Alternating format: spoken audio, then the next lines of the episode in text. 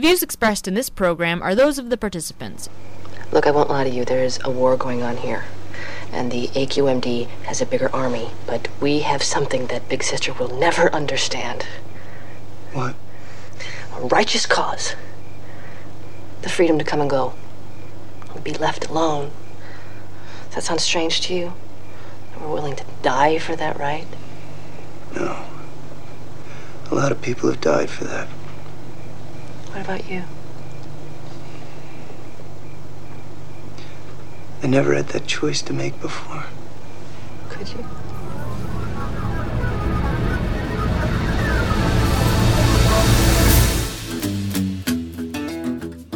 Welcome, everyone. It is Thursday, November 14th, 2019. I'm Bob Metz, and this is Just Right, broadcasting around the world and online. Join us for an hour of discussion that's not right-wing. It's just right. And color into black and white. Under the bedclothes, everything will be alright. As our show opener today suggests, yes, we are in a war over the freedom to come and go, and the right to be left alone. In history, that concept has come to be known as laissez-faire, and that concept, and everything it implies, will be the overriding theme of our show today. And it all begins right after our reminder that you can write us at feedback@justrightmedia.org, subscribe to Just Right on iTunes, and follow us on SoundCloud, hear us on WBCQ and Channel 292 Shortwave. Visit us at www.justrightmedia.org, where you can access all of Just Right's social media links, our archive broadcasts, and of course, where we encourage you to offer your financial support and in so doing become part of our effort to enlighten others about the true nature of freedom and capitalism. Now, given the global events of the past few months, particularly those affecting the Western world, the changing cultural face of Europe, the turmoil over Brexit in Britain, the recent election in Canada, and those leading up to the next election in the United States, it's become quite evident to me that what we call Western civilization has somehow lost its way, and even its identity, to the degree that everything that so many have fought and died for in establishing the world's first truly free nations is at risk. Today's show, I expect, will be the first in a series of Just Right broadcasts, more or less dedicated to getting back to basics in philosophy, economics, politics, and all of the related disciplines of thought and action related to each of these fields of human knowledge. It is a frightening and sobering thing to realize that all of the great strides in mankind's history have depended upon a tiny handful of extraordinary individuals who rose above the collective and made it possible for the mass of people to improve their lives and standard of living to a point never before experienced in known history. And all of this has essentially happened within the past 2 or 3 centuries or so. Now, one of the interesting things I've noticed over the past couple of decades is that we no longer have a general consensus or a common knowledge about the world around us, on the nature of freedom, or in fact on the fundamental nature of Western values themselves. This seems to almost not have been lost, but is being purposely erased.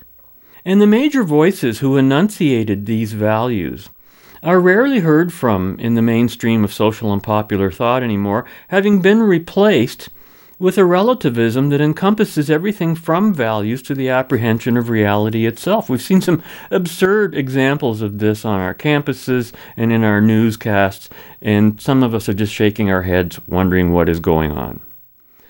So given the apparent necessity of getting back to basics, those ideas that form the base of a myriad of other ideas that necessarily follow from them, we need a revival of thought. Thought that accurately, truly, and demonstrably reflects reality and the nature of human behavior and how we fit into the big picture. Now, in my own lifetime, I can only cite a handful of individuals whose work and ideas in the field of philosophy and economics and politics will ultimately survive the test of time by having identified the basic principles on which all human thought and action operates. Of course, at the top of that list of influencers sits Ayn Rand, whose philosophy of objectivism is to philosophy what Einstein's theory of relativity was to physics. Her 1957 fiction novel, Atlas Shrugged, became a bestseller in its time and was followed by a myriad of non-fiction books containing essays and commentaries explaining the philosophy she enunciated in Atlas Shrugged. And among them were two books, The Virtue of Selfishness and Capitalism, the Unknown Ideal. The true nature of what was meant by Ayn Rand when she used the term selfishness and capitalism continue to be misunderstood, misrepresented, and even condemned by the mainstream culture today. Sad to say, capitalism is still an unknown ideal by a majority of people, and even by many who claim to support capitalism, but really do not understand its fundamentals, meaning the philosophy on which it is based. Now, on this particular pedestal, Ayn Rand stands alone. But because she's no longer with us, others now have taken on the task of making her philosophy of objectivism known to mankind. And I'd like to think I'm among them, but I'm just a bit player. Among the two most widely recognized spokespeople in this regard are Leonard Peikoff, who was designated her official intellectual heir, and Yaron Brook, who has actually been a past guest on our show. And it was the works of Ayn Rand that actually woke me from a deep philosophical slumber, and who impressed upon me the absolute necessity of any individual or society adopting a rational and objective philosophy, because it is philosophy at its root that ultimately determines the values upon which life on this earth is based, whether for good or evil, and between those two options, I prefer the good life, okay? Other influential writers and philosophers and economists who have significantly affected my own views in this regard would include Isabel Patterson and John McMurray in the field of philosophy, and who helped me temper my own methods and arguments in presenting a freedom philosophy. And moving more to the discipline of economics, I would have to cite Ludwig von Mises, Thomas Sowell, Walter Williams, and of course, the late Milton Friedman.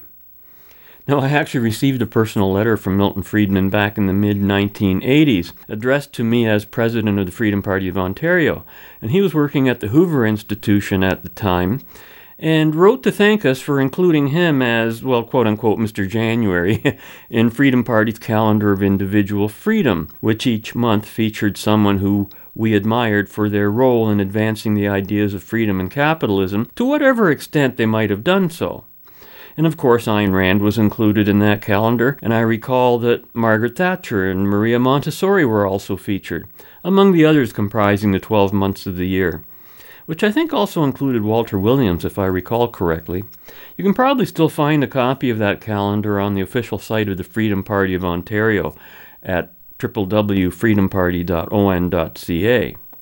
Now, I should also point out that not all of the people I've cited are in total agreement with one another, and I have my own differences of opinions regarding some of their opinions.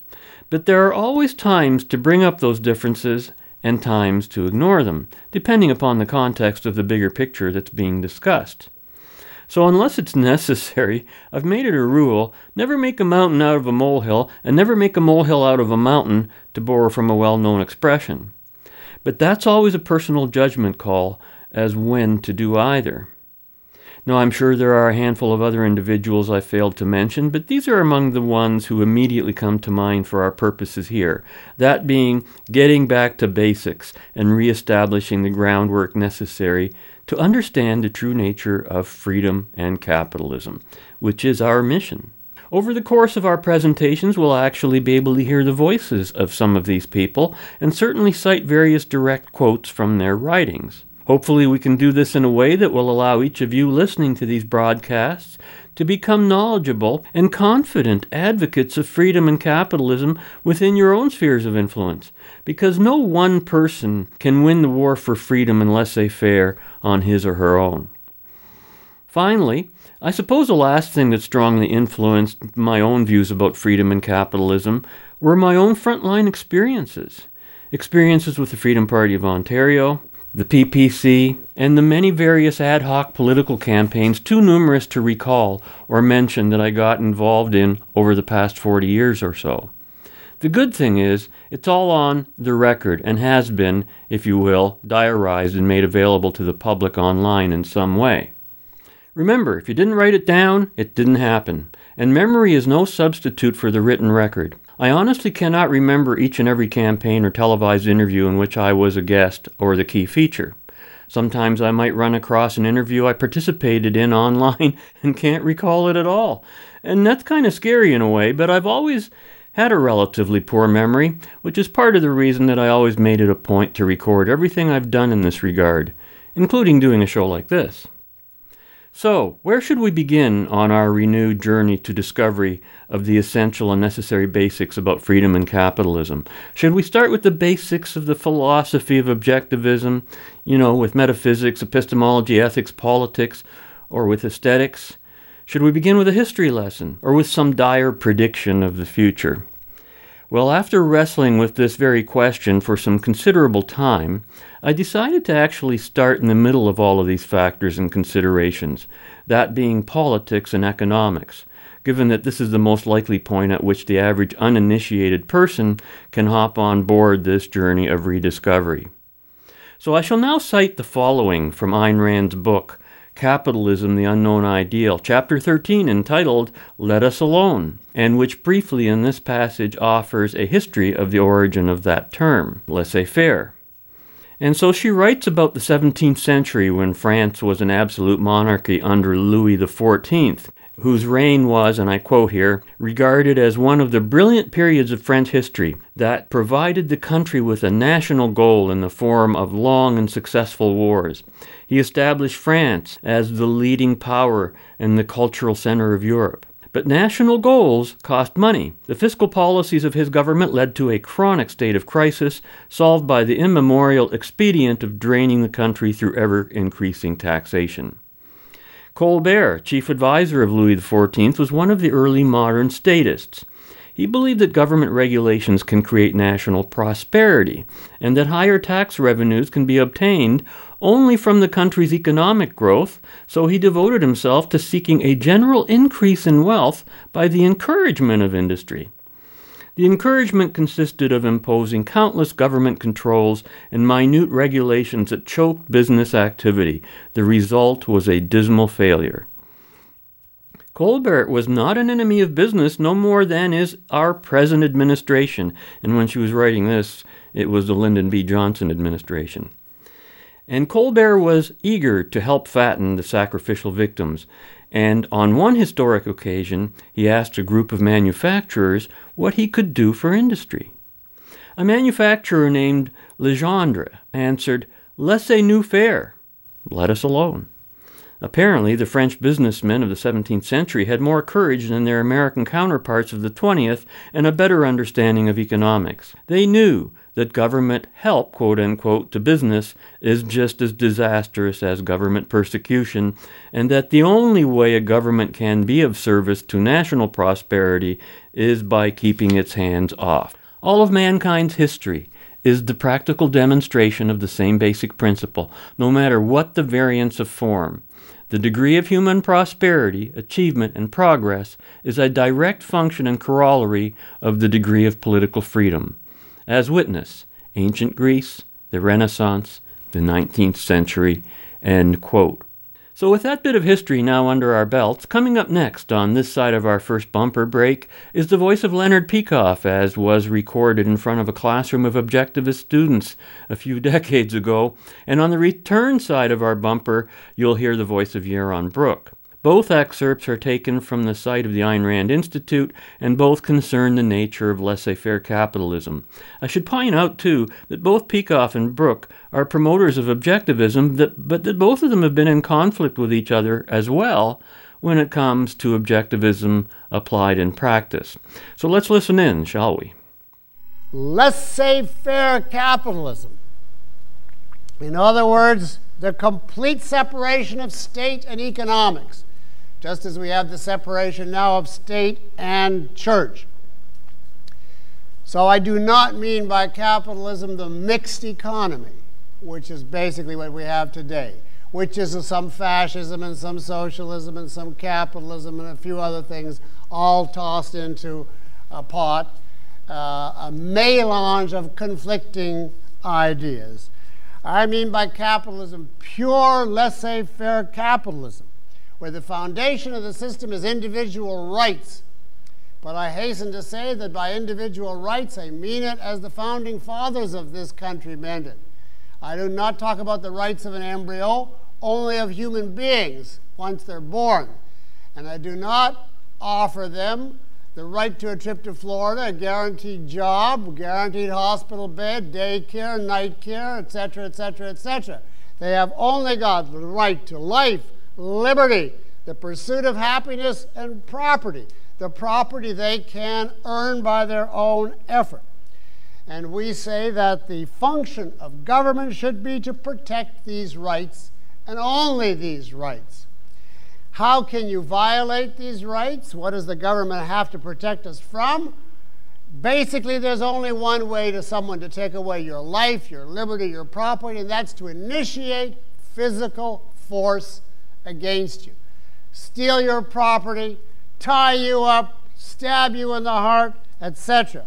There's an indirect form of force, which is fraud, where I rook you out of your property by misrepresentation, so you're still doing it against your will. The government, for an objectivist society, is strictly an agency to bar the use of physical force, direct or indirect, and thereby to leave each individual secure in the knowledge that what he achieves by his own effort is his. He is completely, his rights are inalienable within his own sphere. No one and no group can interfere. By the same token, the government offers him nothing. It doesn't offer him welfare or special favors of any kind. It's not in favor of any individual or group. It doesn't offer special, quote, protection to TV watchers or stock traders, or big businessmen, or small businessmen, or labor, or farmers, or subsidies for college students, etc., etc., etc. Laissez-faire means hands off, leave us alone. No welfare state, no social security, no Medicare. What would there be then in under capitalism? Three main agencies of the government. The police, to protect the citizens from domestic criminals. The military, to protect the citizens from foreign aggressors, and the court system, so that citizens would be able to resolve disputes in a civilized, rational fashion without the need to have recourse to war in the streets, which would be back to the rule of force. Now, we hold that only this, quote, extreme, in other words, consistent approach to government can or ever has or ever will work. If you try to mix this approach with some elements of government control, as we have today, and of course the government controls have been growing and growing, we hold that the end result of this mixed economy is got to be dictatorship. Not in the sense that it's inevitable, but it is inevitable if the country doesn't change its direction. The mixed economy tells you the government can step in on behalf of some group and give them a favor, of course, which makes all the other groups hurt because that favor had to come from them, since the government produces nothing. It can just hurt one group in order to help another. So that group clamors for some more controls, handouts, or whatever, and then another group does. This has been the history of the United States for well over 100 years. And if you look at the whole history, you'll see that every set of controls has necessitated further controls. And today, our political movements don't even question that we need more and more controls. They simply divide over which controls should come next. The liberals, for instance, tell us we need more and more economic controls, but let's not have spiritual or moral controls. And the conservatives say, no, we need economic freedom, but we need more controls over thought. We have to legislate against obscenity. We have to legislate against abortion. We have to mandate prayer in the schools. We have to teach creation as on a par with the theory of evolution. So the conservatives are actually worse from the point of view of injecting the government into intellectual, ideological matters and trying to mandate a viewpoint down the throats of helpless young students. The point being that although these two groups fight vociferously, they are both for the same end result. Bigger government, more controls, no matter what their rhetoric is.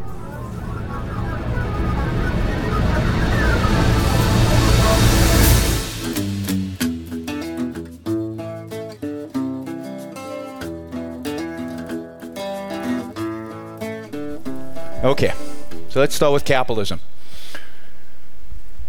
How do most people who defend capitalism defend it? Well, it's almost always from some type of utilitarian perspective. It's almost always from the perspective of, well, capitalism's good for everybody. Or capitalism is good for most people. The greatest happiness for the greatest number. Or in a kind of a new spin that I've encountered over the last year, but actually a spin that's growing in dominance among certain libertarians. There's something called bleeding heart libertarians. And if you go bleedingheartlibertarian.com, I think it is, it's a fascinating site. I mean, you chuckle, but it's actually interesting because these libertarians are actually quite philosophical about this, and they're among those who take philosophy seriously in applying. It's the wrong philosophy in my view, but they take it seriously. And their view is we should judge the morality of capitalism based on how it deals with the poor, with the weakest in society. So in their view, capitalism is good.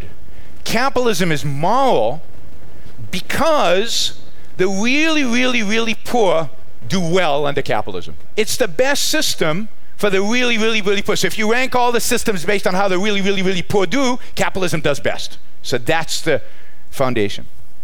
Now the problem is that there's a certain plausibility to all of these, right? Think about what capitalism has done in human history. In a span of, 100 years, from 1800 to 1900, adjunct poverty of subsistence farming was pretty much eradicated from the West. People, by the end of the 19th century, had electricity. I mean, can't we say, look, everybody benefits from capitalism, because who doesn't benefit from electricity? Everybody benefits from electricity. Everybody is better off for all the wealth creation that was created during the 19th century. Everybody, who's not? Well, you should read some of the people who wrote in the late 19th century, who hate electricity, who hate capitalism, who hate their increase in standard of living, who hate the fact that their life expectancy is longer. You have to have a standard to determine that everybody is better off. By our standard of human life, yes, but not by their standard. Many of them were miserable because they had the wrong standard. I mean, read Marx, right? Marx rails about capitalism. He doesn't say capitalism doesn't increase standard of living. He doesn't say electricity isn't good materially, but he says it causes alienation. It causes unhappiness. It causes us to be miserable. All this materialism, I mean, this isn't Marx, but some of the commentators, all this materialism is bad for the soul. So it's not good for us. I mean, many people were unhappy because of capitalism. It's part of why the intellectuals who were railing against capitalism during that period gained strength and gained momentum, and why systematically we've moved away from capitalism, because most people don't see it as good for them. They see it indeed as bad for them. And indeed, for some of it is bad. If they have the wrong standards, if their standard is power, or if their standard is control, or if the standard is being the witch doctor, then are they better off when there's freedom, when reason reigns, when capitalism is thriving? So there's some plausibility to this argument, but it's not right. It's not true. Not everybody is better off under capitalism. Not if you understand what better off means. Well, that's a somewhat sobering thought, isn't it? This is a point that vaguely touches upon the whole argument about the left and its ultimate death wish in general. Something we'll get back to again in the future. Now, I imagine that there are those of you who, just having heard these two objectivists talk about having a right to life, liberty, and property, may see a contradiction in the right to life part of that philosophy, given that Peikoff explicitly stated that the unborn have no rights. After all, aren't anti-abortion movements called pro-life, and aren't they campaigning for the right to life? Now, you might recall that we recently devoted a whole broadcast of Just Right to the abortion issue. That was a June 6th broadcast of this year, Abortion and the Moral Dilemma, Just Right number 611. And so I don't intend to revisit that particular issue again here, except for those who take an absolutist yes or no on the abortion issue from the moment of conception to birth, and they are a significant but loud minority on both sides of that issue. Most people draw a line somewhere between conception and birth where abortion is acceptable and where it is not. And that is an issue we addressed on that episode. Ayn Rand herself was only considering the first trimester in her advocacy of a woman's right to an abortion, but this is not an issue I intend to revisit in our broader discussion today on the nature of capitalism and laissez-faire. However, I will readdress and resolve the seeming contradiction, which I've done before, on a philosophical level about the rights issues involved in the abortion debate at some time during our Back to Basics review of Freedom and Capitalism, when that opportunity best presents itself. Now, obviously, another issue that would seriously bother many about the whole laissez-faire approach to government is the broader issue of government benefits, from welfare to healthcare to pensions to what might be regarded as the whole, we are our brother's keeper philosophy. The idea that these benefits should ultimately be left out of the hands of government, I know, scares the hell out of a lot of people, particularly those who currently depend on those government benefits for their own survival. Though it seems impossible to those who have never experienced a truly free market society, these benefits and securities are perfectly achievable without the quote-unquote help of government. Now, I'm not saying completely without government still functioning in its proper context. Remember, government is a gun. That's precisely why its essential functions consist of the police, the military, and the courts. And these are all manifestations of the objective and just use of force. Now, there's absolutely nothing wrong with wanting to have those securities and benefits, but it depends entirely upon how they are achieved. Anytime someone advocates doing good, quote-unquote, through government, he's saying that he's going to do good by picking up a gun and achieving his goal, whatever it might be, by initiating the use of force. And that is not the acceptable way to do it. That has ultimate bad effects for everyone, and eventually will wipe out the very benefits that people think that they are advocating and fighting for. So without any further delay, let's see how objectivism in general deals with these questions and issues of what ultimately boil down to, I guess, poverty. Here again, in the same order as in our previous break, on this side of the bumper, Leonard Peikoff, and on the return side, Yaron Brook. You talked about the capitalism and that the politics would just be the police and the law courts and the military. But what is going to be done for the sick people that are in need of health care and they can't pursue their own happiness? If the government is restricted to just that, what's going to happen to them? I mean, isn't this just some cruel libertarianism? Why do you restrict your question to just the sick people? What about the hungry people? Well, them too. What about the homeless people? And the people without clothes, and the people without jobs. What about the people that are unhappy because they have to choose what job to take? And the only way to pursue their own happiness is for the government to assign them a job. So, the logical end result of your question is going to be total, omnipotent, totalitarian planning. Now, what we say is society must be geared, since the standard is man's life, must be geared to the requirements of human survival. And the requirements, which I tried to indicate, are thought, independent thought, and then creative, productive work. If men were not capable of this, the whole species would survive. If the vast majority were not capable of this, they were all basket cases, the struggling minority couldn't keep them alive. So what you have to say is this: there is a minority who might be sick or malformed or run over by a truck or whatever and literally be unable to survive on their own. Then we say that minority does not go to the government. The government is the agency with a gun. The government is the only agency with the power of physical force. If you are in a problem, you have no justification in going to the government and saying, hold that gun against his head and relieve him of some of his sustenance for which he worked, because I'm in need. We do not hold need as a standard. The right to the pursuit of happiness was the exact wording. And that didn't mean the right to happiness. It meant the right to take whatever actions you could take on your own. What do you have to depend on then if you're helpless? And let's even say you're helpless through no fault of your own. Charity. Voluntary private charity. Remember, this will be for a small minority of people, because there'll be no incentive built into the system for everybody to go on welfare. There is no welfare. But it used to be the case that if you had a disaster, for instance, if a farm was burned down in the 19th century, through an accident, the farmer was richer afterwards than he was before, because there was tremendous goodwill in society and all the neighbors would pitch in. There wasn't a problem with looking after hardship cases because they were a small minority. But once you make it a matter of right, then you can see yourself before your eyes. The needy multiply and grow because they get the rewards. And more people drop out of the productive realm because they are being penalized for success. So you have a completely inverted society. Now you say to me, what if absolutely no one would help Miss X? If literally no one will, who is going to be the one that will go to the government and hold a gun on them and force them to do it?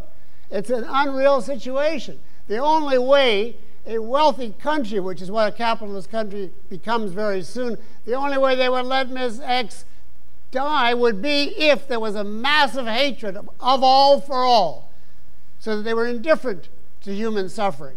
But that doesn't happen in a free country. It only happens in a communist or other slave state. So you don't have to worry about charity.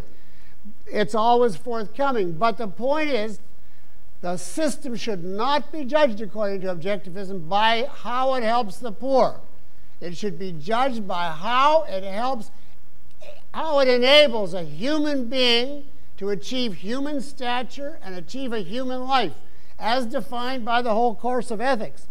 And therefore, helping the poor is a completely peripheral side issue. We do not give a man moral credit for giving to charity. He can't go around, according to objectivism, and say, I just gave to charity, so I'm a great guy and my life is justified. He has to justify his life by something hard, which is thought, work, and creativity. Any bum can give money away, so it's okay to do it, but that's not what your virtue depends on, and that's not what the virtue of the system depends on.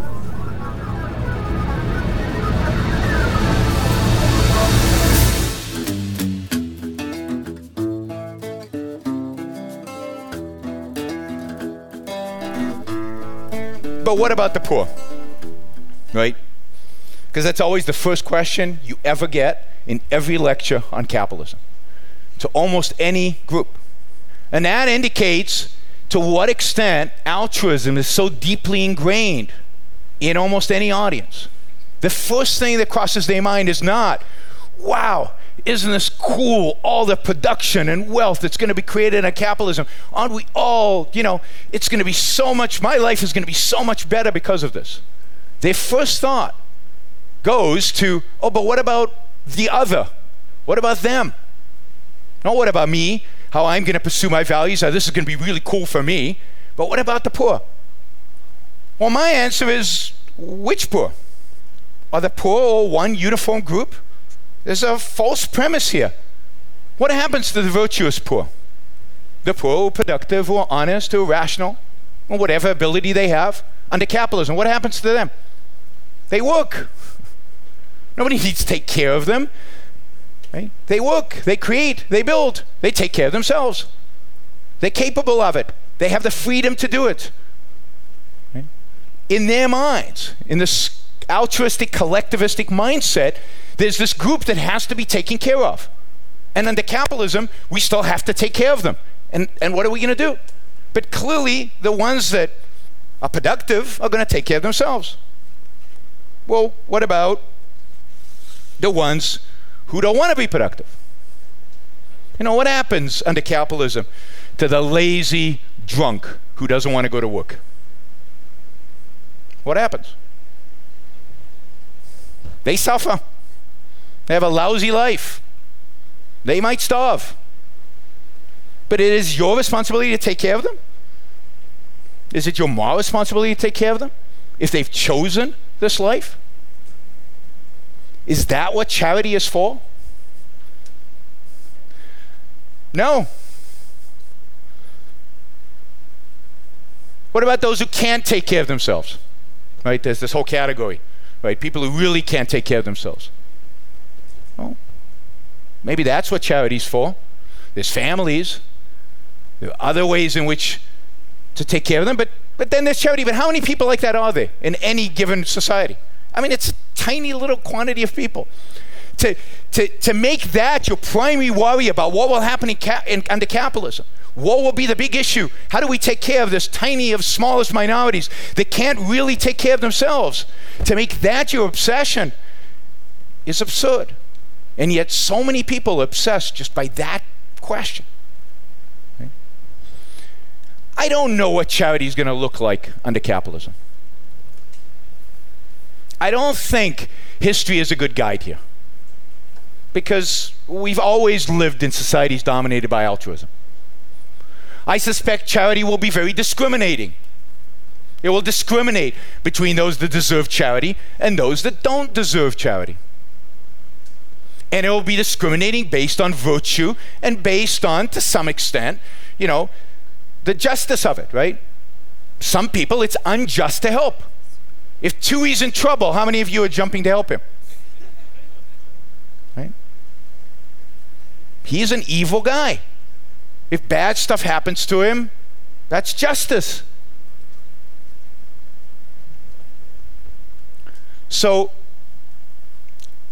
I suspect that in a free capitalist world, charity will look very different than it looks today. It will be more discriminating. The charity for kind of people who can't will be much more discriminating. Charity will be a lot more focused on creating of values like hospitals and children and things like that. Okay. But it's not a big issue, and it wouldn't be a big issue because it wouldn't be needed. It wouldn't be that important. What's important is what? Production, creation, building, living life. Right? So, beware of getting caught up in this, oh no, everybody will be taken care of under capitalism. Don't worry. Everybody's going to live a better life. Charity will give to everybody. Nobody's going to worse off because we're all nice. We're nice. We're benevolent. But that's why we're discriminating. And that's why we're just. Yeah. So, note too, if the virtuous are the ones who gain the most, if you will, or the ones who gain in capitalism, who are the ones who suffer the most from the mixed economy? Who are the ones who suffer the most from statism? It is the virtuous. Statism is about penalizing virtue. It's the productive. It's the creative. It's the entrepreneurs. It's the businessmen. One of the reasons objectivists are so passionate about defending business and businessmen, in spite of the cronyism and the problems with kind of the mixed premises that many businessmen have, is the fact that we recognize the inherent virtue that is production, that is creation, that is building up wealth. Nobody else can do that. Nobody else sees that. Nobody else is focused on what is virtue and what it means in the context of business. So again, that is one of those aspects that makes us unique in our approach to capitalism, to business, to the world out there. The mixed economy's biggest victims are those of us who are ambitious, whether we're poor, whether we're middle class, whether we're wealthy. It's ambition that the mixed economy and statism destroy. It's entrepreneurship, it's creation. That's what they destroy. That's what we should be fighting against. We should be fighting for the ambitious poor, the ambitious middle class, the ambitious rich, the virtuous, the good guys. And we need to hold in our minds that they're good guys and they're bad guys. And capitalism is for the good guys. You're listening to Just Right, broadcasting around the world and online. There's a lot to take in and absorb in what we just heard, and I won't pretend to be able to address every possible question or concern I imagine many might have in attempting to integrate the ideal of objectivism into our daily practical lives. So if there's something that we've left unanswered or that we didn't deal with, remember you can always write us with your concerns and questions, and we'll do our best to answer them and to share those concerns and answers with our audience. When Yaron Brook says that his response to the question, what about the poor, is which poor, that's a valid consideration, and it's a good way of addressing that concern.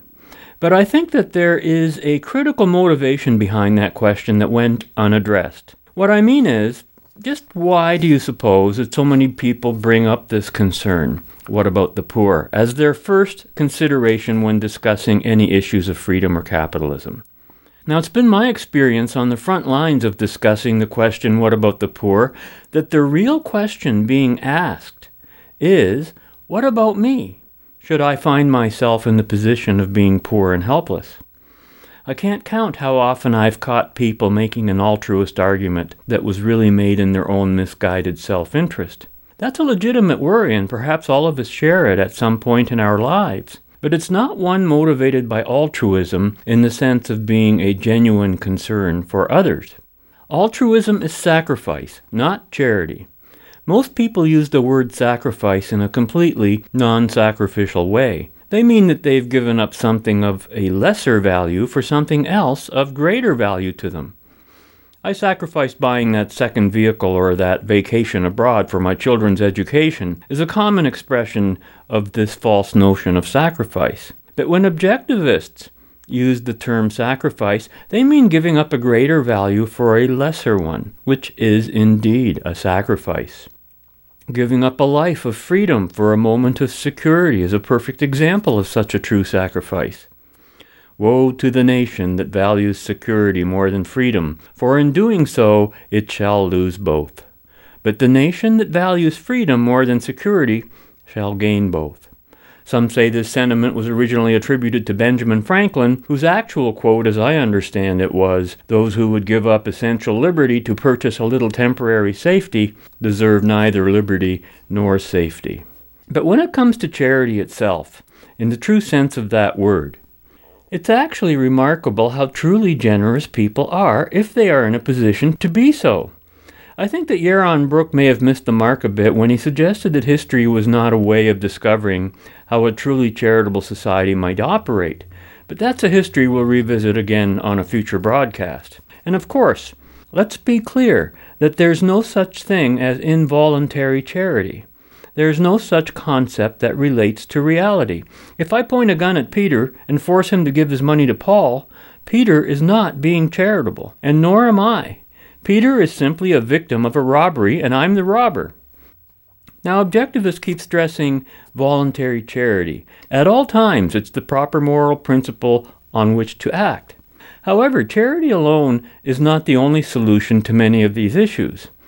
There are many other methods, from private insurance to private and voluntary forms of mutual assistance and cooperation that may not necessarily involve quote-unquote charity. And remember, these are all ideals being set up as the direction in which governments and society should move.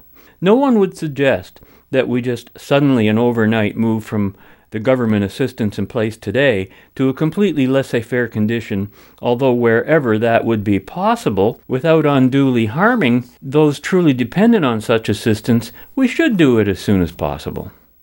But what about taking some baby steps in the right direction? For example, in many cases where government claims to be helping the poor, they're outright lying. This is particularly true in those cases where governments do not direct their financial assistance directly to those in need, but instead take over entire industries like public transit and hospitals, services they say the poor need, and make them cheaper or make it a free-for-all for everyone, regardless of need. This is destructive to all objectives because it unnecessarily destroys the very resources necessary to actually assist those in genuine need. And then there's the very complicated and nuanced issue of circumstances where the government can legitimately help some in need, in the case where the monies being expended by government were not coercively raised for the purpose of wealth transfers, based on a perpetual taxation scheme to transfer wealth from those who earned it to those who didn't. To some extent, this touches on the separate issues of taxation and government financing itself, an issue on which I might find myself in disagreement with most objectivists who argue that all forms of government financing are quote-unquote coercive and therefore immoral. But if a government is a valid institution, something that objectivists, though not all libertarians, agree with, then it follows that such a government must be paid for by the people it serves. And I don't see that armies, police, and court systems should be financed through some form of charity, but I do agree with the principle of voluntary payment. Now, to the extent that government is delegated and limited to its proper functions, it has long been my opinion that only consumption and sales taxes would fall under the umbrella of voluntary financing, along with some forms of registration and filing fees related to the protection of life, liberty, and property. And yes, that means no income taxes, no property taxes, taxes that were once unheard of in the early years of this nation, and still do not exist in a small number of state and municipal jurisdictions around North America. I've talked about this before on past broadcasts and will again as the proper opportunity presents itself. But another reason that people keep asking some version of what about the poor question is because we live in a predominantly socialist environment, the predominant part of our mixed economy, which was once predominantly capitalist. So we increasingly live in a social system that will perpetuate poverty and its inevitability as a given. Just look at all of the more socialist countries relative to their freer counterparts. The principle is consistent and without exception. The degree of a nation's freedom, both personal and economic, is proportionate to the degree of its wealth and prosperity relative to a nation socially and economically controlled by governments. So no wonder people are so preoccupied with that question. Just look at the growth of visible poverty in our society, a growth that literally accompanied the growth of the welfare state. And still, poverty activists continue to call for the same actions and measures that have not solved a single thing, just made the need even greater, while throwing everyone else into an increasing state of poverty. After all, robbing Peter to pay Paul enriches neither of them, and only buys time for Paul for a very short period indeed. Because as soon as you've robbed Peter to pay Paul, and Paul still remains dependent, well, then you have to continue robbing Peter. And robbing is exactly the appropriate moral term to use when one relies on the use of force to make the wealth transfer from one to the other. Society, whether through charity or through government, can't help everyone who's in need or who gets themselves into trouble. Hey. I was singing her words. I could hear her voice. I could feel her like she was here. That's because your sister was strong. You thought that she was using again, but she wasn't. She was clean.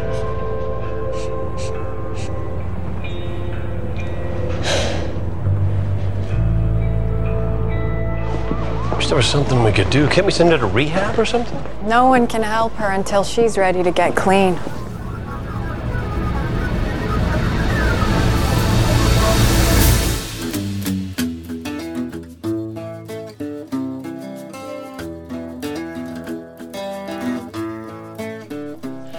She was such a special girl. She quit school to take care of her mother when cancer got bad. That says a lot about her. After her mother passed, it was like she had to get away. When she moved to the city, I was just so happy for her. Now, there's a couple of perfect examples of what Yaron Brook was talking about earlier. Some people can't be helped, and maybe they shouldn't be, while others find themselves relying on private means of helping, such as family and friends. And if you think that sucks, you might be right. But what might suck even worse is what can happen when government steps in to try and help and assist every case of need and desperation that might arise. For example, here's just a small sample of how that situation is expressed in the daily newspapers we read every day. Millennials confronting emergency with housing, reads the Financial Post headline on July 3rd, 2019, written by Bobby Ristova. And this was, of course, published before the last Canadian federal election. Quote, "It could take millennials up to 29 years to save enough money to afford a home in some of Canada's biggest cities. It's an emergency," Paul Kershaw, the founder of Generation Squeeze, a non-profit group that advocates for young Canadians, told the Financial Post. A new report by Generation Squeeze suggests the affordability gap between baby boomers and their children is startling, noting that to afford a home, the average millennial has to save for 8 years longer than his counterpart in 1976. Kershaw says the report was published now in hopes of having candidates for the fall federal election take the housing crisis seriously. He and his team list a number of recommendations, including reducing other millennial expenses such as tuition, childcare, and transit, helping renters make more money, and a national housing strategy it says is long overdue, with a focus on homes as a place to live rather than a quote-unquote stock market, end quote. And with that, there again, we see another classic and total rejection of any idea of a laissez-faire free market, the only possible long-term solution to this problem. Worse, he's advocating more of the same government spending that's causing the emergency crisis in the first place. Just where do you suppose Paul Kershaw and his Generation Squeeze group think the money they demand will come from? Well, they think that they'll be able to get the government to squeeze the money out of non-millennials, but the money is in reality coming out of their own futures that will be squeezed all the tighter because they're calling for the government to use force to achieve their narrow ends. It's an unavoidable consequence, no matter how much they would like to delude themselves. And here's the big joke, based on the report itself. If it takes 8 years longer to save for a home in 2019 than it did in 1976, now a total of 29 years, what do you suppose the affordability of homes will be like in another 29 years? Of course, all of these stats are completely meaningless. A millennial who makes $1 million a year can probably afford a home, well, within a year, whereas a millennial who's only employed part-time or works for extremely low wages will never be able to afford a home. Affordability of anything completely depends upon the price of a given commodity versus the income of the person who intends to purchase it. When politicians talk about affordable housing, what they really mean is unaffordable housing, housing made unaffordable because of government policies, including trying to help the poor. Think about the ridiculous cycle being set in motion by this process. In order to create affordable housing for those who can't afford it, the government must tax the people already in housing that they may already be struggling to afford, thanks to ever-increasing taxes. Then by transferring their taxes to people to buy housing, they're artificially increasing the demand on housing, in turn driving the prices of all housing up in the process. It's a never-ending cycle, one I've personally documented and watched over the past 40 years plus, a cycle that only gets worse with each turn of the cycle, and the problem itself never gets solved. The only reason politicians promise to make the unaffordable affordable is to get votes from those foolish enough to fall for their false promises. And then there's this one, rising rents push some into deep poverty. London Free Press, September 19th by Heather Rivers, quote, "It's a really tough rental market in London, particularly that bottom income market who have seen little or no growth in their incomes for many, many years," Abe Udshorn, London Homeless Coalition Chair, said Wednesday. "Rental housing markets are bad for renters and great for landlords. The availability of units is very tight, particularly in the more affordable end of things. 2/3 of low-income Londoners spend more than half their income just to keep a roof over their head and the heat and electricity on," according to the Canadian Rental Housing Index, a database that compiles rental housing stats across Canada. I think the very simple solution for this is to have a conversation about what an appropriate social assistance rate is, Udshorn said. Jeff Schlemmer, a London lawyer and housing advocate, said shelter allowances for those on disability have not kept pace with the rental market.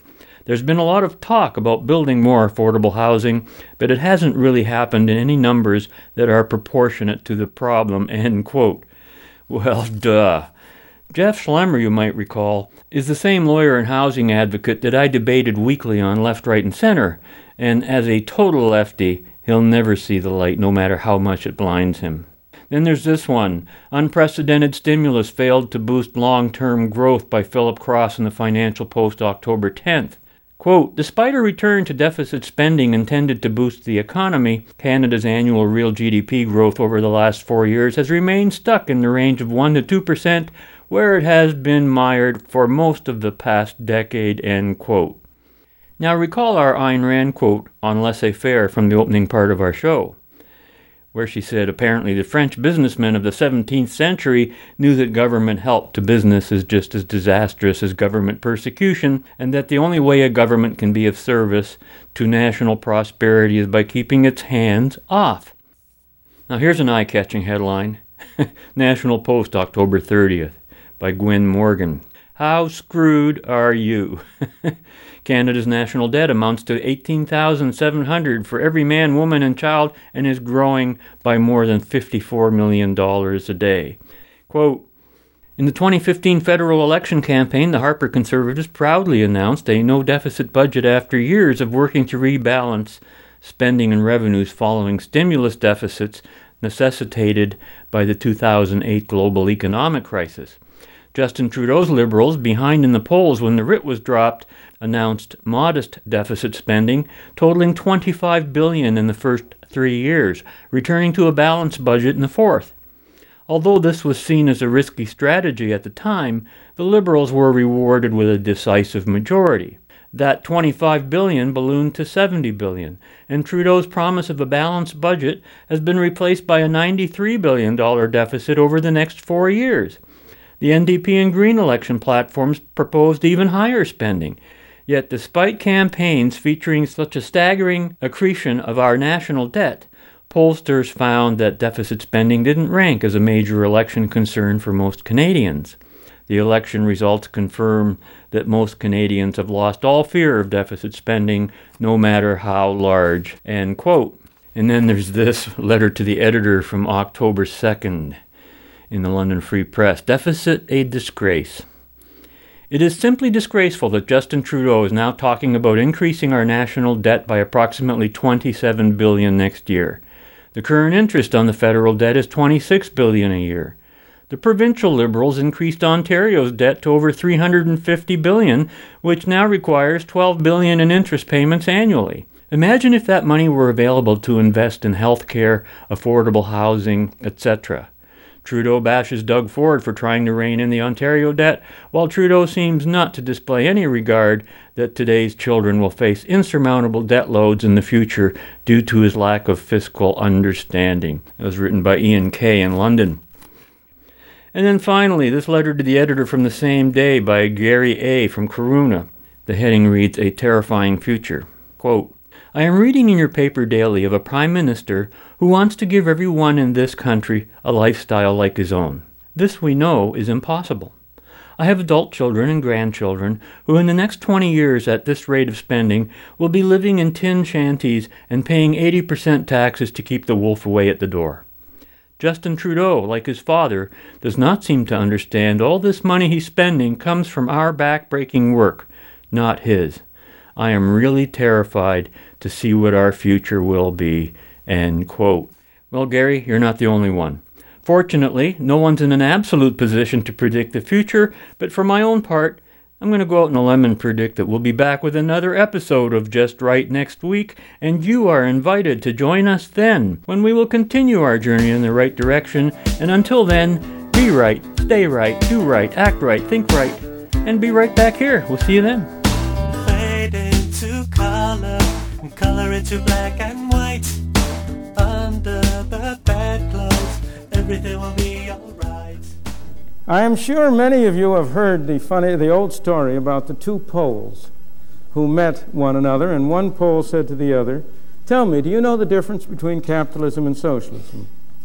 And the other Pole said, no, I don't know the difference. And the first Pole said, well, you know, under capitalism, man exploits man.